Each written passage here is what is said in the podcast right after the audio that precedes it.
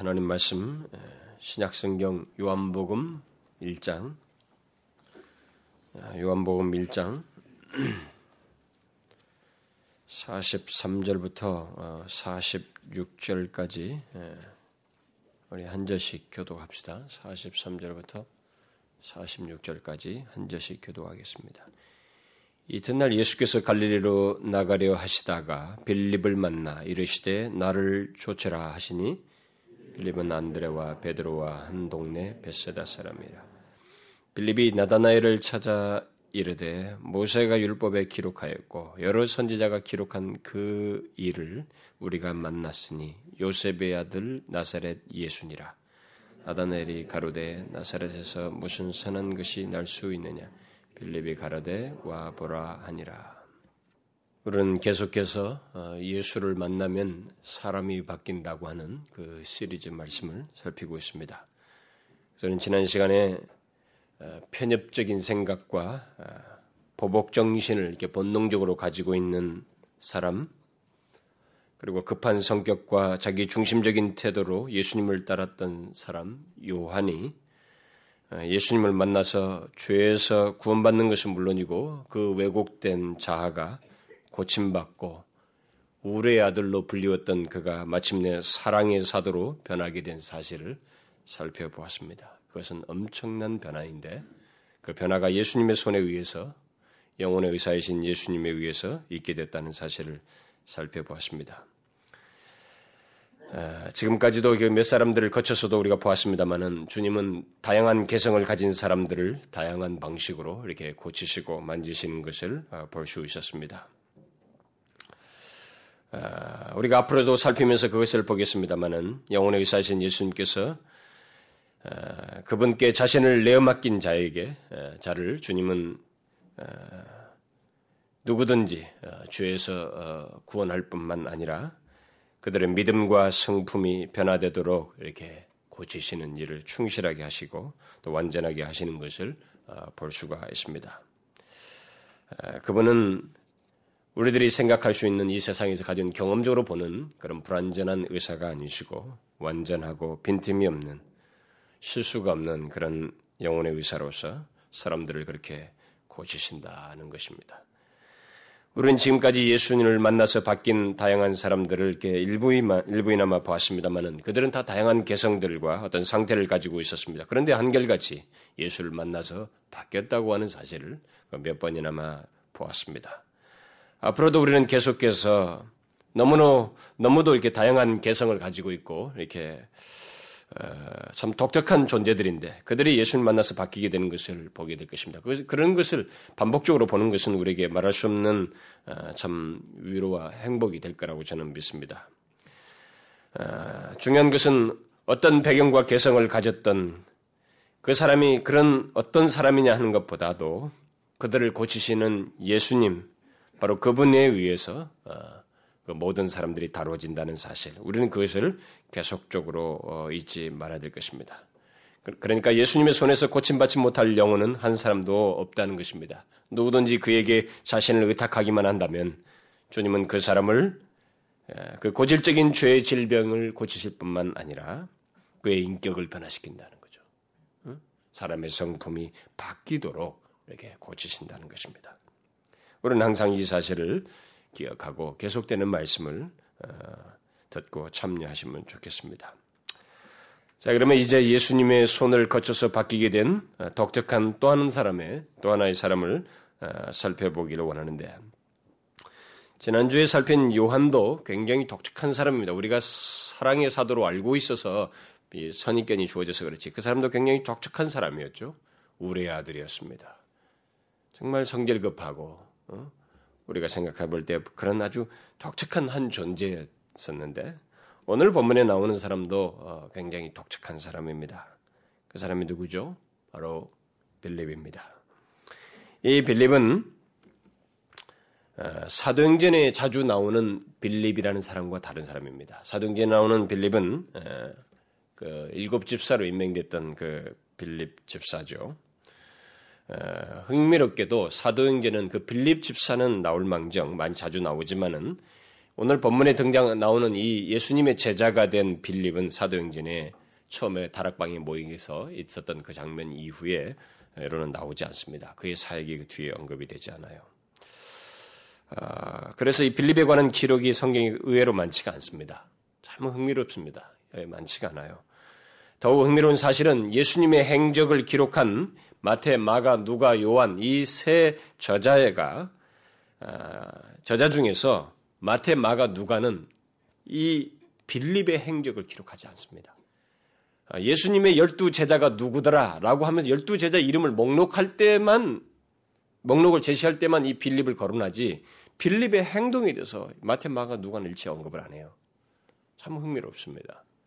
오직 요한만 이 사람에 대해서 어, 이렇게 기록을 하고 있습니다. 어, 왜 그랬을까? 이 좀 궁금해요. 이런 질문을 한번 좀 조심스럽게나마 해보지 않을 수가 없습니다. 쉽게 단정할 수는 없을 거예요. 그러나 요한이 빌립에 대해서 기록한 내용들, 요한만 이 사람의 행적에 대해서 네 번을 기록하는데 그 네 번의 기록을 다 종합해 볼 때 우리가 조심스럽게 추측해 볼 수 있는 것이 있어요. 아, 그네 가지를 먼저 제가 간단하게 여러분 소개를 해보고 나중에 뒤에 상세히 언급하기 전에 간단히 소개해 볼 테니까 한번 이유를 한번 여러분도 추측해 보세요. 왜 그랬을까? 뒤에도 나오지도 않고 사도행전에 나오지도 않고 복음서에도 새 복음서 기자는 아예 이 사람을 언급을 안 하고 있고 요한만 네 번 언급하고 있어요. 그 네 번의 기록이 이렇습니다. 첫 번째 내용이 오늘 본문이에요. 아, 예수님을 처음 만나서 어, 만나고 보인 반응. 바로 이게 첫 번째 그 사람에 대한 기록입니다. 두 번째 내용은 뒤에 이제 6장에 나오게 되는데 예수님께서 자기를 따르는 무리들을 이렇게 보고 장년들만 남자들만 장년 남자만 한 5천 명 된다고 그랬어요. 근데 많은 사람이죠. 이 많은 무리가 따르는 걸 보고 그들에게 어, 이들 어디서 이들에게 떡을 구해서 먹게 할 것이냐 이런 질문을 빌립에게 합니다. 다른 사람에게 안 하고 빌립에게 했을 때 빌립이 그때 보인 반응 어? 그것이 두 번째 그 사람에 대한 기록이고 세 번째 기록은 근데 그때도 반응도 별로 이렇게 그야말로 영양가 없는 반응을 했습니다. 어? 별로 이렇게 두드러진 반응이 아니었어요. 그냥 어, 200데나리온 정도 필요하겠네요. 이 정도 반응한 거예요. 세 번째 기록이 요한복음 12장에 나오는데 헬라 사람들이 예수님을 만나고 싶다고 왔는데 다른 사람에게 온 게 아니라 빌립에게 왔습니다. 빌립에게 와서 예수님 뵙고 싶다고 그랬어요. 그때 빌립이 이것을 어찌할 줄 모르면서 안드레에게 찾아가지고 안드레에게 이 얘기를 하고 안드레와 함께 예수님에 가서 이 그 얘기를 빌립 헬라 사람들이 보고자 합니다. 말을 전달한 거. 그 기록이 있습니다.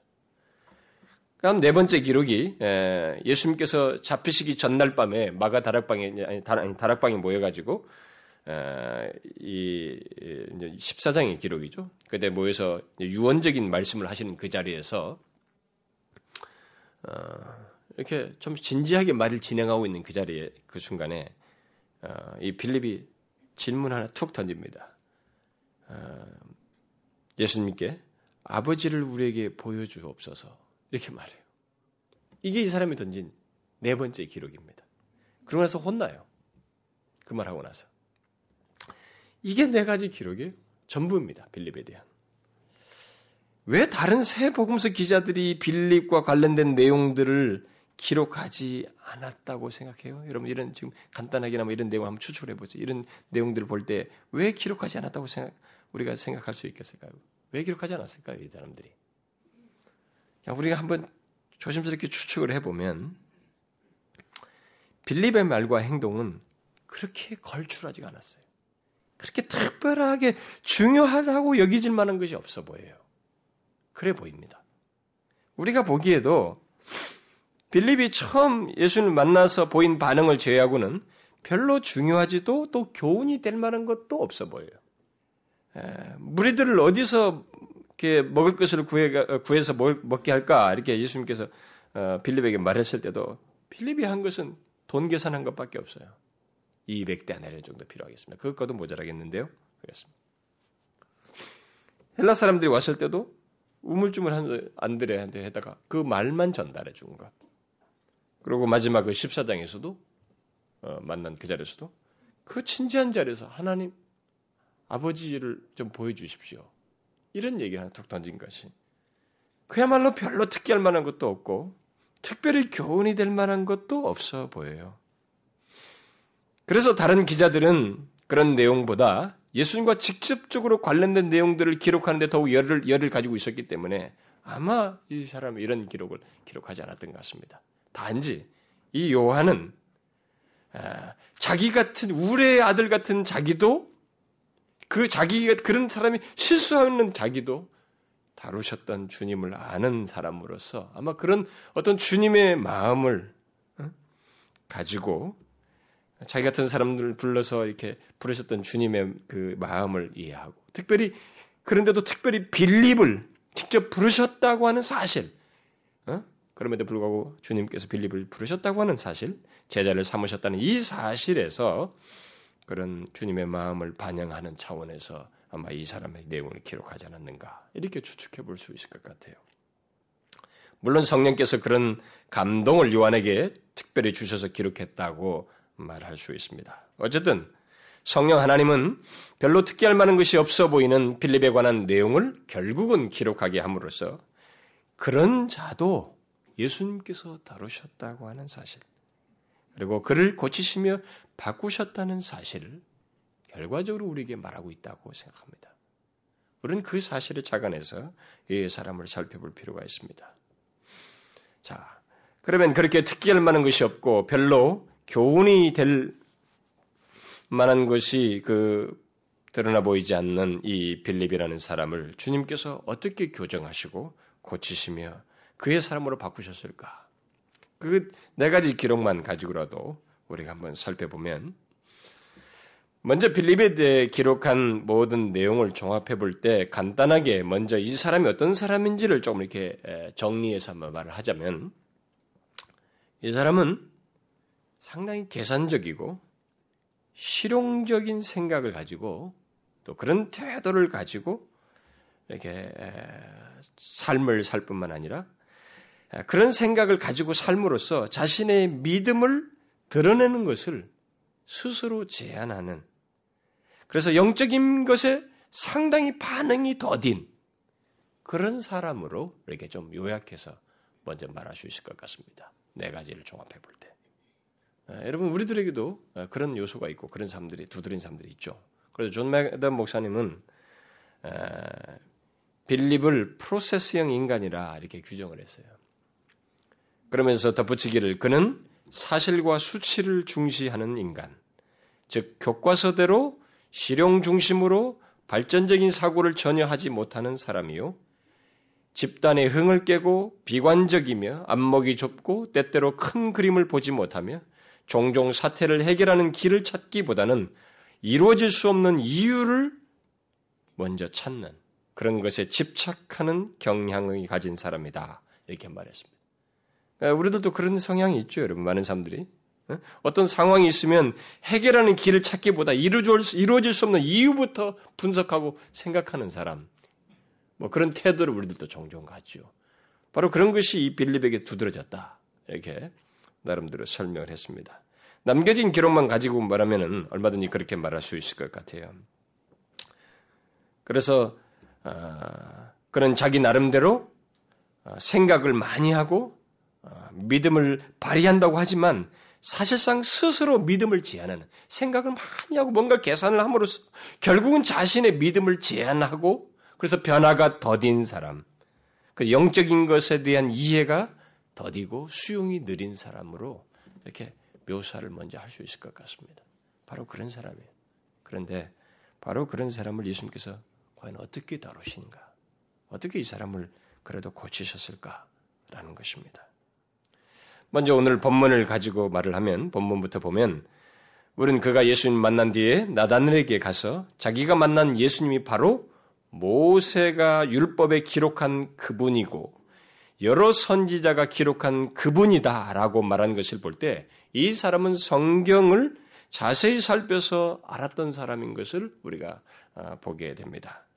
이때 당시에는 성경이 세 권으로 크게 나눠져 있었습니다. 하나는 율법서의 모세 오경이었고 또 하나는 선지서였습니다. 여우수아에서부터 말라기까지 시가서를 빼고 그 다음에 세 번째 권이 욥기에서부터 아가서까지 시가서, 성문서라고 하는 이 세 개로 구분되어 있었거든요. 그럼 이 사람이 지금 두 개를 특별히 얘기하고 있습니다. 율법서와 모세오경과 바로 이거예요. 선지서. 이 모든 거기에 그 거기에 말하는 분이 바로 이분이다. 라고 하는 것을 발견했어요. 그걸 깨닫고 말했습니다. 그러니까 이 사람은 지금 그런 지식이 있는 거예요. 성경에 대한 많은 이해가 있었던 사람이에요. 뭔가 그걸 알고 있었던, 읽었고 살폈던 사람입니다. 그런데 중요한 것은 성경을 많이 알았다는 것 자체가 빌립을 새로운 사람으로 만든 것은 아니라는 것입니다. 먼저 그것을 우리가 염두에 둘 필요가 있어요. 그것 자체가 이 사람에게 변화됐거나 새로운 사람으로 만든 건 아니에요. 이 사람이 새로운 사람이 변화가 되기 시작한 것은 그에게 예수님이 찾아오기 시작하면서부터예요. 과거에 그런 배경이 무엇을 한 것은 아닙니다. 그것 때문에 뭘 한 건 아니에요. 물론 하나님 주님께서는 주권적으로 그의 중심을 아시고 어떤 일이 있었을 거예요. 그러나 우리가 해를 수는 없지만 나타난 사실만 가지고 보면 성경에 대해서 어떤 지식이 있다고 그래서 그가 사람이 바뀌는 건 아니에요. 여러분 이 세상에도 성경 지식이 해박한 사람은 굉장히 많습니다. 굉장히 많은 교회 안팎에. 그리고 예수님 당시도 바리새인들은 성경에 대한 지식이 해박했습니다. 그러나 예수님을 만나지 못했어요. 우리는 이걸 잘 알아야 됩니다. 아무리 성경을 많이 알아도 성경이 말하는 예수님을 만나지 못하면 모든 것은 의미가 없어져요. 다 그것은 쓸모없는 것들이 되어버린 것입니다. 빌리처럼 율법이 말하는 선지서가 말하는 바로 그분, 성경이 말하는 그분 예수를 만나야만 하는 것입니다. 빌립은 예수님이 자기에게 오셔서 만나 주심으로써 결국 변화의 계기를 갖게 됩니다. 아, 우리는 여기서 지금까지 살핀 사람들과 비교해 볼 때 주님께서 이 빌립에게 다른 접근 방식으로 다가가고 있는 것을 보게 됩니다. 이 시리즈 첫 시간에 제가 언급을 했습니다만은 주님은 모든 사람을 획일적인 방법으로 다루지 않아 그들에게 획일적인 방법으로 접근하지 않는다는 않는다는 사실입니다. 다양하게 각 사람에 따라서 그분의 판단에 따라서 다양하게 만나시고 접근하시는데 이전에 우리가 보았다시피 요한과 안드레는 그들은 주님을 찾았어요. 자신이 나서서. 찾는 그들에게 무엇을 구하느냐 이렇게 말씀하심으로 그들을에게 만나 주셨습니다. 그리고 안, 안드레의 인도를 받은 베드로에게는 장차 반석이 될 것이다. 이렇게 말씀하심으로 그를 만나 주셨어요. 그러나 빌립에게는 자신이 직접 가셨습니다. 주님이 직접 가서 그를 만나 주셨어요. 그리고 나를 따르라 라고 말했습니다. 그리고 빌립은 뒤에 말씀 속에서 보다시피 주님을 따르게 됩니다. 아, 빌립이 예수님에서 고침받고 바뀌게 된 시점은 바로 나를 따르라고 하는 이 말씀을 듣고 반응함으로써였습니다. 아, 제가 지난 시간에도 이 얘기를 했습니다만은 사람이 바뀌는 것은 예수를 만나 사람이 바뀌는 시점, 구체적인 시점은 주님을 따름으로써예요. 아무리 성경을 많이 알고 예수에 관해서 많이 알아도 그것 자체로서는 변화가 시작된다고 말할 수 없습니다. 구체적인 변화는 예수님을 따름으로써입니다. 여기서 예수님을 따른다는 것은 우리 앞의 길을 내 자신의 삶을 사는 데서 내 삶의 앞에 모든 길을 더 이상 내가 선택하지 않고 주님과 함께 동행하며 그가 인도하시는 대로 그분이 가시는 대로 따라가는 것을 말하는 거예요. 같이 그렇게. 쉽게 말하면 예수님의 의향대로 따르고 복종하는 것을 말하는 것입니다. 그러니까 우리들이 가는 길에 선택하는 것에서부터 가는 목적지를 내가 선택하지 않고 주님의 방식을 따라서 주님의 의도를 따라서 따라가는 것 바로 이게 주님을 따르는 거예요. 아, 여러분 어떻습니까? 예수님을 따라서 가는 아, 예, 따라서 이 길을 선택하고 가는 목적지가 예수님과 같습니까? 성경에서 우리에게 말하는 예수님과 같아요? 주님이 가신 길과 같습니까? 여러분 잘 알아야 됩니다. 왜 예수를 믿으면서 사람들이 변화가 일어나지 않느냐면 모든 걸 추상적으로 생각해요. 비현실적으로 주님을 믿는 것입니다. 예배당 안에서만 관념적으로 어떤 마음의 요소로서만 생각하고 말아버리는 거예요. 삶에서 실제로 주님이 가신 길을 따라서 그 길을 선택하면 주님이 선택하신 대로 따라가야 돼요. 목적지도 같은 목적지여야 됩니다. 관념적으로는 뭐 주님을 따르네 하지만 실제로 세상과 다를 수 다를 바 없는 그런 목적지를 가지고 따라가면 변화가 일어나지 않습니다. 변화가 일어나지 않아요. 빌립은 나를 따르라는 주님의 부르심에 복종하게 됩니다. 우리는 여기서 한 가지 재밌는 사실을 발견하게 됩니다. 이 빌립을 부르시는 장면에서 주님께서 빌립에게 찾아가셔서 불렀고 그가 나를 따르라는 말씀을 듣고 따르는 것을 보게 됩니다. 두 가지가 있죠. 주님의 주권적인 선택 곧 부르심과 빌립의 선택 책임 있는 반응이 조화롭게 나타나는 것을 보게 됩니다. 이것은 구원받은 사람들에게서 주님을 진실로 믿고 따르고 또 변화되는 사람들에서 공통적으로 발견하게 되는 양면입니다. 이 양면이 없이 주님을 어, 구원받고 주님을 따르는 것은 아, 따른다는 것은 있을 수가 없어요. 주님을 진실로 믿고 따르는 사람들, 구원받은 사람에는 반드시 양면이 있습니다. 아, 주님의 주권적인 선택, 곧 예수님께서 먼저 찾아오셔서 만나주시는 것과 그것에 대한 그래서 찾아오시면 나를 따르라고 하는 것에 대해서 기꺼이 따르고 그것을 자신도 선택하며 따르는 인간의 반응이 조화롭게 형성되어 있어요. 진실한 신자들에게. 그것을 오늘 본문에서도 보게 됩니다. 43절에 보게 되면 분명히 예수님이 빌립을 만났다라고 기록하고 있습니다. 주님이 만났어요. 그리고 나를 따르라라고 말씀하셨고, 그다음에 45절에 가보면 빌립이 빌립은 우리가 그를 만났다고. 주님이 자기에게 온 거예요. 근데 자기가 만났다는 거예요. 우리가 주님을 만났, 그분을 만났다라고 말하고 있습니다. 그리고 그 뒤로 실제로 주님을 따르는 것을 보게 됩니다. 결국 주님을 믿고 따르는 데는 항상 이 두 가지가 조화되어 있어요. 응? 구원받는 모든 사람들에게 있어서. 설상, 어, 설사 어떤 사람이 어, 안드레나 요한이 세례 요한에 의해서 이렇게 소개되어 가지고 인도를 받아서 주님을 따르든 또 안드레 인도를 받고 베드로가 주님 앞에 나오든 뭐 어떤 상황과 배우가 있더라도 결국 그 배우 속에는 주님의 주권이 있어요. 그를 부르시는. 여러분 알다시피 이 세상의 모든 사람들이 주님께 나오지 않습니다. 우리가 이런 것을 실험해 볼 수 있는 길은 일평생 예수를 말해도 안 듣고 죽는 사람들이 있습니다.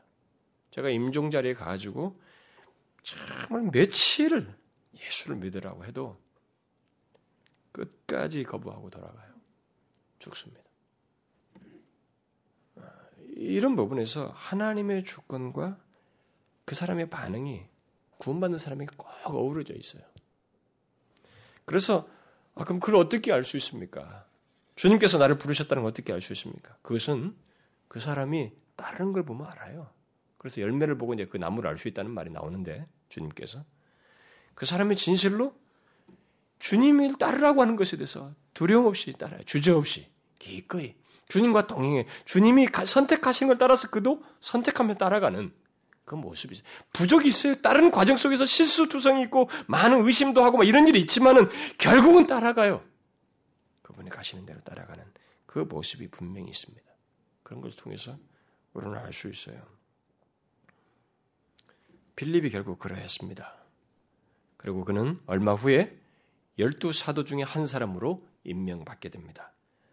그리고 주님은 이 열두 사도들을 더러운 귀신들을 쫓아내며 모든 병과 모든 약한 것들을 고치는 권능을 그들에게 주어서 자신의 대리자로서 가서 그들을 고치도록 이렇게 내보내십니다. 이때 빌립도 참여하게 됩니다. 그리고 얼마 후에 예수님께서 수많은 무리들이 자기에게 나오는 것을 보고 이제 빌립에게 불러. 이게 순서 시간적인 순서로 그런 과정 속에서 그 다음 두 번째 기록이 나오는 겁니다. 그 6장에 기록된 것처럼 수많은 무리들이 자기에게 나올 때 예수님께서 빌립에게 개인적으로 묻습니다. 우리가 어디서 떡을 사서 이 사람들을 먹게 하겠느냐? 아, 예수님께서 그렇게 물으신 것은 물론 빌립을 고치시기 위해서 이 말씀을 하실 때 주님은 빌립의 어떤 상태를 알고 계셨어요. 빌립은 뭔가를 결핍되어 있었습니다. 주님을 따라하고 있었지만 뭔가 이 사람의 독특한 기질과 성향과 개성 속에서 그의 태도 속에서 결핍된 것이 있었어요. 그걸 고치시기 위해서 그랬던 것입니다. 그래서 요한이 바로 그 다음 구절에서 기록하고 있어요. 이렇게 말씀하심은 친히 어떻게 하실 것을 아시고 빌립을 시험코자 하심이라. 주님은 빌립을 시험해서 고치고 싶었던 거예요. 그러니까 주님은 계속적으로 고치는 작업을 하고 계시는 거예요, 사람에 대해서. 우리가 직접 뭔가 말씀을 질문하기 이전에 주님은 우리에 대한 생각을 하고 계시는 거예요. 그것을 여기서 보게 됩니다. 실제로 빌립은 이 질문을 듣고 자신의 부족을 그대로 드러냅니다. 수많은 사람들이 조금씩만 먹는다 해도 200데나리온의 떡도, 떡도 부족할 것 같습니다. 언제 그렇게 계산했는지 몰라요? 어? 이 정확한 숫자를 꺼냈다는 것 자체가 놀랍습니다. 한 노동자가 200, 200일을 일해야 할 그 임금인데. 아, 그는 앞에서 말한 대로 아, 자기를 지배하고 있는 어떤 사고방식이 있어요. 그것 때문에 지금 믿음이 이렇게 제한받고 있는 겁니다. 이 상황에서도 믿음을 발휘할 수 있는데 자기 그 사고방식의 지배를 받아서 믿음을 발휘하지 못하고 믿음을 제한하고 있어요. 뭐예요? 계산적이고 어, 상황을 실용적으로만 바라보려고 하는 이런 습관과 어떤 성향을 이 사람이 지금 가지고 있어요. 예수님을 따르면서 그런 모습을 여전히 가지고 있었던 것입니다. 그래서 예수님께서 이 질문을 통해서 이 사람을 고치는 거예요. 사실 사람을 형성하고 있는 사고방식이 금방 바뀌기가 어렵죠. 바뀌기 어렵습니다. 그래서 주님은 인내하시고 지금 묻고 고치려고 하는 거예요. 빌립은 주님께서 크신 능력으로 그런 일을 하실 수 있다는 것을 전혀 생각지 않고 있었습니다. 예수님 곁에 있으면서도 이런 생각을 하고 있지 않았어요. 우리는 이 문제를 잘 생각하셔야 됩니다. 예수를 믿고 따른 데서 이 작업이 우리에게도 동일하게 있어야만 하는 거예요. 그의 생각으로는 감히 생각할 수 없는 엄청난 일이었습니다. 이 빌립의 입장에서 이런 일이 예수님에서 일어날 것에 대해서는 전혀 생각, 자기 앞에 부딪히는 너무 엄청난 일이었고 불가능해 보이는 일이었겠어요. 그래서 아, 돈이 이런 일이 있어야 되는데 어떻게 됩니까? 불가능해 보입니다. 사실 예수 믿는 사람들 중에는 이 빌립 같은 생각을 가지고 예수님 곁에 있는 사람들이 많습니다. 아, 예수님 믿는다고 하면서 자기 앞에 놓인 현실과 상황을 불가능하다고 자기 머리로 계산을 하고 측정을 하고 나름대로 다 판단을 하고 그렇게 하면서 스스로 주님을 믿는다고 하는 사람의 어떤 믿음이라는 것을 드러내질 않고 그저 상황이 불가능하다고 해결하고 판단하고 함으로써 스스로를 제한해 버려요. 이 빌립 같은 태도를 취하는 것입니다. 결국 주님께서 빌립에게 이런 질문을 하신 건 뭐예요? 그걸 고치겠다는 거예요. 계산적이고 실용적으로만 생각하는 빌립, 빌립이 주님을 믿고 따를 때는 믿음으로 따라야 된다는 거예요. 그리고 믿음으로 된다는 것이에요. 이것을 빌립에게 깨우칠 필요가 있었던 거예요. 그리고 이것은 분명히 빌립이 반드시 해결받고 주님을 따라야 한다는 것입니다. 그래서 주님은 이 문제를 거론하신 거예요. 그래서 이것이 해결되지 않고 자기를 온전히 따를 수 없다는 것이 주님의 판단이었습니다. 그런데 사실 이것은 우리가 예수를 믿고 따른 데서 모두가 극복해야 될 문제입니다.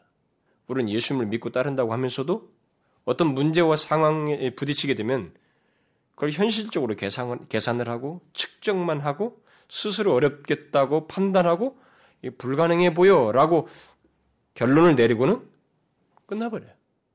자기가 주님을 믿고 있다고 믿고 있는데 주님을 생각을 안 씁니다. 그 자리에서. 주님이 실제적으로 이 문제에 개입할 수 있다고 하는 믿음을 발휘하지 않아요. 예수 믿는 사람들이 예수를 믿는다고 하면서 아주 결정적으로 이런 가장 쉬울 것 같은 이 문제가 결여되어 있어요. 빌립 같은 실수를 하는 것입니다. 그 주님은 자기를 믿고 따른 자에게 바로 이런 문제를 고치시는 거예요. 자기를 곁에 두고도 그런 생각을 계산만 하고 있지 주님 위해서 될 줄을 전혀 생각지 않는다는 거 한번 생각해 보세요. 얼마나 아이러니까래요. 우리가 예수를 믿고 따른다고 하면서 주님을 전혀 고려하지 않고 상황을 해석한다고 한번 생각해 보세요. 정말 예수 믿는 사람 맞습니까? 그 세상 사람들도 계산 정도는 할 수 있죠. 그러나 예수를 믿고 다른 사람에게 차이라면 뭡니까? 그분이 계시다는 거 아니에요? 그분이 이 상황을 해결할 수 있다는 거 아닙니까? 이것을 알지 못하고 이것을 적용하지 못하면서 예수를 따를 수 있겠느냐는 거예요. 만일 이대로 놔두면은 예수님을 관념적으로만 믿고 따른다는 거거든요. 형식적으로 따르게 된다는 얘기예요. 그러니까 반드시 이 문제는 극복돼야 돼요. 예수 믿는 우리들은 반드시 이 문제를 극복하고 따라야 됩니다. 살면서 주님을 실질적으로 의지하고 적용하지 못하면서 예수를 믿을 수 없어요. 그건 안, 그건 극복돼야 됩니다. 그래서 빌립은 이런 경험을 통해서 결국 그 다음에 주님께서 보이신 걸 통해서 깨닫게 된 것입니다. 빌립은 보았어요. 한 아이가 물고기 두 마리와 보리떡 다섯 개를 가지고 있는데 그걸 가지고 주님께서 축사하시고 나눠주는데 이게 사람들이 많은 다수가 장정만 5천 명이니까 여자와 아이들을 계산하면 최소한 2만 명이 되는 사람들이 배불리 먹게 된 거예요. 믿겨지지 않는 상황을 목격한 것입니다. 자기에게 그 질문을 하시고 이런 행동을 통해서 보여주시는 것을 통해서 빌립은 깨닫게 되는 거예요. 결국 고침받게 되는 겁니다. 아, 나의 현실 앞에 내가 부딪히는 상황 속에 주님이 계시는구나. 그분을 의지하면 되는구나. 이걸 깨닫게 되는 거예요. 상황을 해결하기 위해서 필요한 것이 무엇인가를 파악하고 계산하고 측정하는 것보다도 또 상황을 실용적으로만 측정하고 판단하는 것보다도 더 중요한 것은 자신이 따르고 있는 예수님을 믿는 것이다. 그분을 온전히 신뢰하는 것이다. 라고 하는 것을 빌립은 깨달아, 깨닫지 않을 수가 없었습니다. 이 상황 경험을 통해서. 결국 믿음, 예수님을 진실로 믿는 것, 특히 모든 상황에서 예수님을 실제적으로 믿는 것을 믿는 것이 있어야 된다고 하는 것을 빌립은 깨달았던 것입니다. 그렇게 고치시는 거예요. 상황이 아무리 안 좋아도 또 모든 것이 부족해도 예수님이 함께 하시면 만족할 수 있다고 하는 것을 깨닫게 돼요. 그 성경에 보면 모든 사람들이 배불리 먹고 만족했다고 그래요. 주님이 함께 하시면 그런 일이 된다는 거예요. 이걸 깨달았습니다. 여러분과 저는 이것을 경험하셔야 됩니다. 예수를 믿으려면 이 내용을 함께 믿어야 돼요. 아무리 어려워도 내 어려운 현실에 주님이 함께 계시면 만족할 수 있다고 하는 것. 내가 계산으로 인간적인 머리로 계산하는 거 아무리 측정해도 이걸로는 불가능하지만 주님이 계시면 가능하다고 하는 것에 대해서 주님을 신뢰함으로 믿는 일이 있어야 돼요. 그것이 없이 예수를 믿고 따를 수 없습니다. 주님은 그걸 고치셔요. 우리들에게도 그걸 고치십니다. 주님 믿고 따른 우리들에게도. 여러분 아셔야 됩니다. 주님 믿고 따르려면 우리에게도 반드시 이것에 대한 믿음이 있어야 됩니다. 주님을 그렇게 믿고 따라야 됩니다. 어려운 현실에 주님이 계시다는 것을 믿는 것이 있어야 돼요. 그 다음 주님께서 빌립을 다루시는 또 다른 내용이 그 요한복음 12장에서 헬라인들이 예수님 찾아뵙고 싶다고 했을 때 일어난 일에서 나타나는데 거기서 예수님은 십자가를 지시기 위해서 6월절 마지막 6월절이죠. 그 6월절에 예루살렘으로 가시는 중에 예, 이런 일을 겪게 됐습니다. 헬라 몇 사람들이 헬라인 몇 사람이 빌립에게 와서 좀 뵙고 싶다라고 말을 했어요. 왜 그들이 다른 제자들을 그만 다 많은 자들이 많은데 하필 빌립에게 가서 그걸 부탁했을까? 뭐 이것은 뭐 참 의아스럽습니다. 뭐 어쩌면은 빌립이라고 하는 이름이 헬라 이름이기 때문에 그런지도 모르겠어요. 다른 사람들은 뭐 어, 유대 이름 같은 걸 다 가지고 있는데 이 빌립은 그냥 헬라 이름을 그대로 가지고 있었기 때문에 아마 그래서 그랬는지는 모르겠습니다. 어쨌든 이 경험은 빌립에게 우쭐하게 했을 것이 분명해요. 음? 자신이 따른 그 주님을 헬라 사람들이 뵙고자 했기 때문에 그 자기에게 와서 그걸 부탁을 했고 그러나 그는 아무래도 판단은 항상 이게 좀 더딘 어, 어, 그래서 안드레에게 가서 어떻게 할지를 같이 묻고 안드레와 함께 가서 안드레는 사람을 인도하는데 참 선수 아닙니까? 그래서 안드레와 함께 가서 그 얘기를 그대로 전달하죠. 헬린, 헬라인들이 주님 뵙고 싶어합니다. 이렇게 예수님께 말했습니다. 그때 예수님께서 그 요한복음 그 12장 23절 이하에서 놀라운 말씀을 하십니다. 그 말씀은 분명 다른 제자들은 물론이고 특히 빌립에게 무엇인가를 지금 말씀하고 있는 거예요. 빌립에게 특별히 다른 사람도 다 똑같이 해당되지만 빌립에게 뭔가를 말씀한다고 생각이 됩니다. 결국 그를 교정시키시고 고치시기 위한 어떤 내용이 함께 내포되어 있다고 볼 수가 있습니다. 좀 내용이 길지만은 제가 읽는 것보다 같이 보는 게 좀 나을 것 같은데 여러분 그 12장을 한번 보십시오. 12장 23절 23절 22절에 보니까 빌립이 안드레에게 가서 말하고 안드레와 빌립이 예수께 가서 여짜온다 이렇게 말했죠. 자, 23절부터 32절까지 우리 한 절씩 교독을 한번 해봅시다. 여러분 읽으면서 잘 보세요. 무슨 내용인지. 23절부터 32절까지. 예수께서 대답하여 가라사대 인자의 영광을 얻을 때가 왔도다. 내가 진실로 진실로 너에게 이르니 한 알의 밀이 땅에 떨어져 죽지 아니하면 한 알 그대로 있고 죽으면 많은 열매를 맺느니라. 자기 생명을 사랑하는 자는 잃어버릴 것이요 이 세상에서 자기 생명을 미워하는 자는 영생하도록 보존하리라. 사람이 나를 섬기려면 나를 따르라. 나 있는 곳에 나를 섬기는 자도 거기 있으리니 사람이 나를 섬기면 내 아버지께서 저를 귀히 여기시리라. 지금 내 마음이 민망하니 무슨 말 하리요? 아버지여 나를 구하, 구원하여 이때를 면하게 하여 주옵소서. 그러나 내, 내가 이를 위하여 이때에 왔나이다. 아버지여 아버지의 이름을 영광스럽게 하옵소서 하시니 이에 하늘에서 소리가 나서 가로되 내가 이미 영광스럽게 하였고 또다시 영광스럽게 하리라 하신데 곁에 서서 들은 무리는 우레가 울었다고도 하며 또 어떤 이들은 천사가 저에게 말했다고도 하니 예수께서 대답하여 가라사대 이 소리가 난 것은 나를 위한 것이 아니요 너희를 위한 것이니라. 이제 이 세상의 심판이 이르렀으니 이 세상 임금이 쫓겨나리라. 내가 땅에서 들리면 모든 사람을 내게로 이끌겠노라 하시니. 빌립은 이 사건을 통해서 예수님의 이, 이 자기가 헬라 사람들을 인도하는 이 문제를 가지고 주님 앞에 말한 것으로 인해서 주님이 말씀하신 것을 가지고 볼 때에 빌립은 이걸 이, 이 계기를 통해서 예수님의 진가가 무엇인지를 듣게 된 겁니다. 그리고 어, 그, 어, 예수님의 그 진가를 좀 확인할 수 있는 하늘의 소리까지 듣는 경험. 이건 너희를 위한 소리다 이렇게 말했습니다. 그것까지 듣는 경험을 하겠습니다. 했습니다. 특히 주님께서 내가 땅에서 들리면 모든 사람을 내게로 이끌겠노라 라고 말하는 것을 들었습니다. 주님으로부터.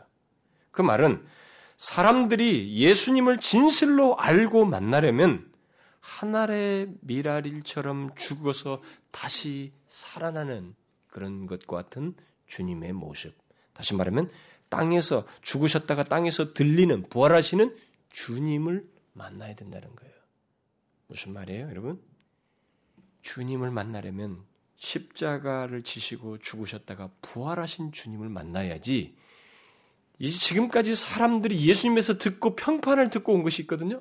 뭐 5천 명을 먹이시고 뭐 같은 병자들을 고치시고 어쩌고저쩌고 이런 많은 기적에 대한 소문을 듣고 온 거예요. 그것을 가지고 그것으로 예수님을 알아서는 안 된다는 거예요. 예수님의 진가는 십자가와 부활을 통해서 드러난다는 거예요. 그런 예수를 알아야 된다. 그 예수를 만나기 전에 예수를 제대로 만나는 것이 아니라는 거예요. 그리고 그러한 주님을 따르는 자는 아버지께서 귀히 여기신다는 것. 어, 바로 이런 것을 결국 빌립은 전해 듣게 되는 것입니다. 여기서 이 사건을 계기로 해서. 아, 그래서 빌립에게 뭔가를 교정시켜 주는 거예요. 이 말을 필요로 하는 겁니다. 이것을 다른 제자들도 다 마찬가지인데 빌립에게 이 말씀을 통해서 깨달아야 될 것이 있는 것입니다. 주님의 진가에 대해서 알아야 돼요, 빌립이.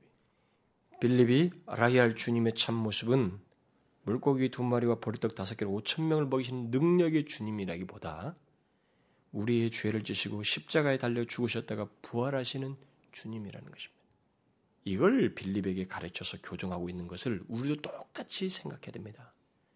누구든지 예수님을 믿고 따르면서 사람이 바뀌게 되는 과정 속에서 반드시 거쳐야 할 내용이 이전에도 얘기했습니다만은 바로 예수 그리스도의 십자가와 부활을 이해해야 돼요. 바로 그것이 있으신 주님을 알아야 돼요.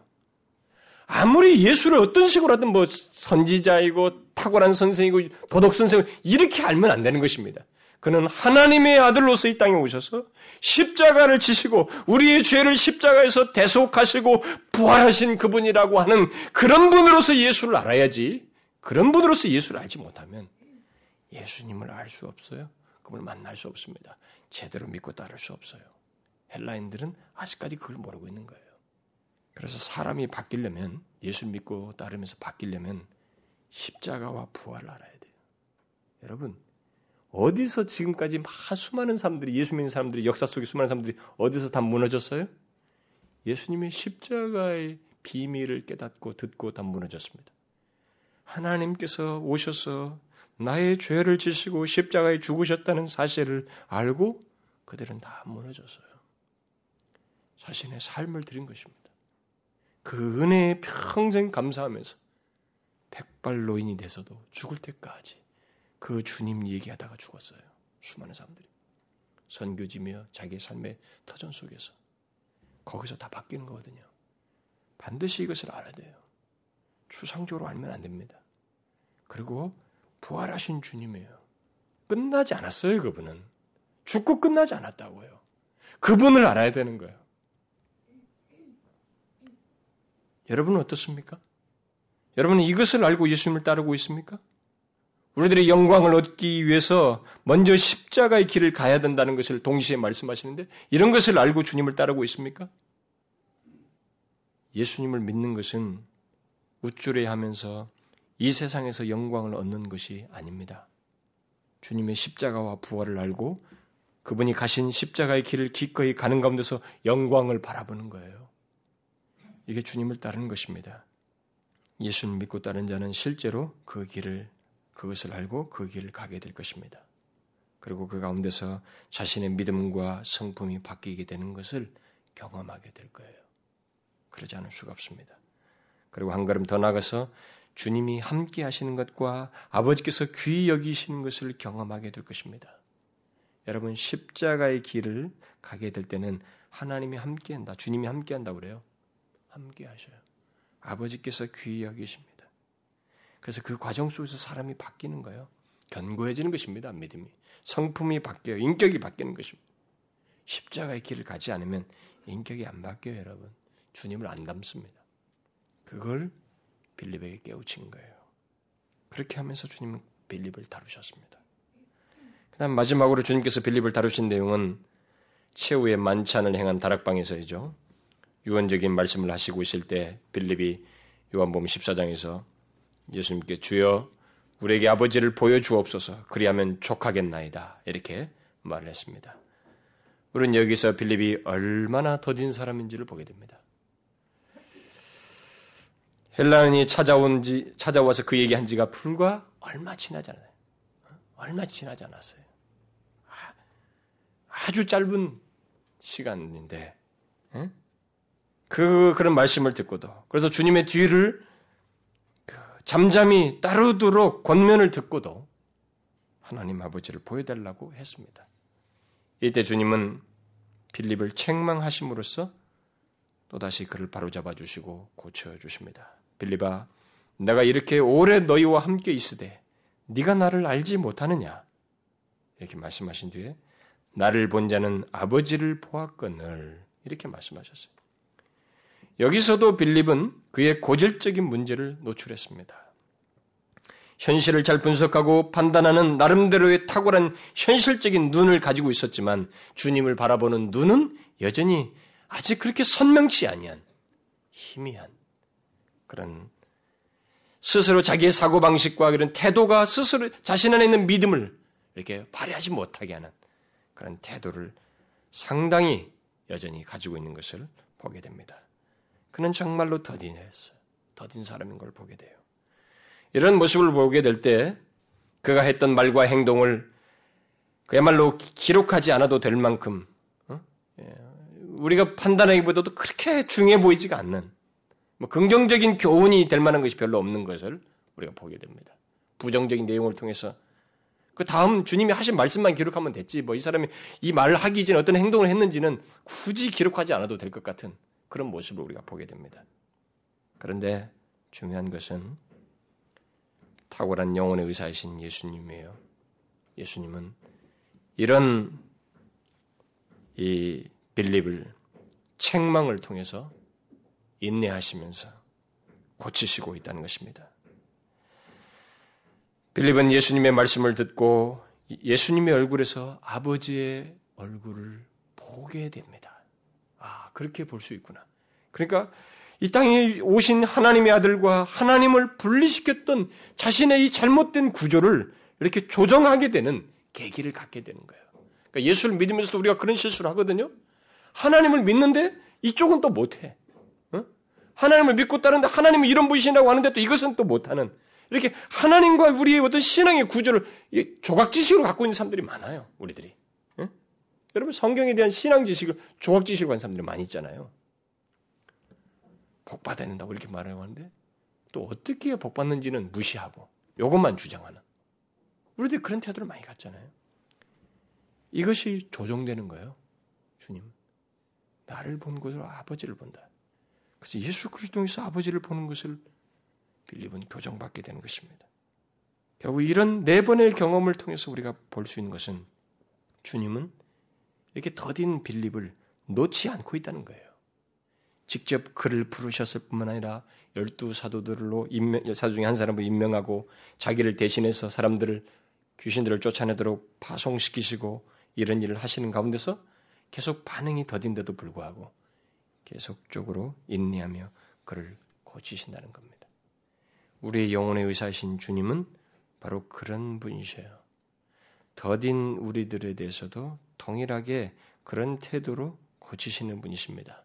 사실 우리들 대부분은 빌립과 같이 반응이 더디고 별로 유익하지도 않은 말을 자꾸 내뱉으면서 주님을 따르는 그런 모습이 있습니다. 저도 교회에서 섬겨 보면 아, 저 사람 정말 구원받은 거 맞아? 이런 말이 생각 속에서 맴돌 정도로 왜 이렇게 반응이 더디고 왜 햇소리를 자꾸 했었는지 아, 주님을 믿으면 좀 신앙적인 얘기를 해야 되는데 아 그렇게 하면서 어떻게 예수 믿습니까? 아, 갑자기 그런 말 꺼낸단 말이에요. 열심히 잘 믿는 교회 중직인데 아, 그렇게 하면서 어떻게 예수 믿 이런 말을 툭툭 던진단 말이에요. 참 그럴 때는 당황됩니다. 근데 그게 바로 빌립이고 우리들의 모습이기도 해요. 근데 중요한 것은 주님이 인내하신다는 거예요. 자신이 택한 자를 끝까지 붙들고 고치신다는 것입니다. 그래서 주님은 자기를 믿고 따르기만 하면 우리의 부족과 우리의 우매함을 인내하며 고치신다는 겁니다. 책망을 해서라도 고치신다는 거예요.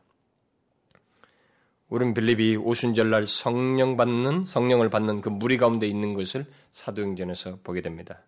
그리고 그 이후에 그에 대한 기록은 우리가 없습니다만은 나중에 계시록에 보면 새 예루살렘의 열두 기초석 중에 한 기초석 위에 이 열두 사도의 이름이 기록된다라는 것을 보게 되는데 결국 빌립이 거기에 한 사람으로 기록된 것을 우리가 보게 됩니다.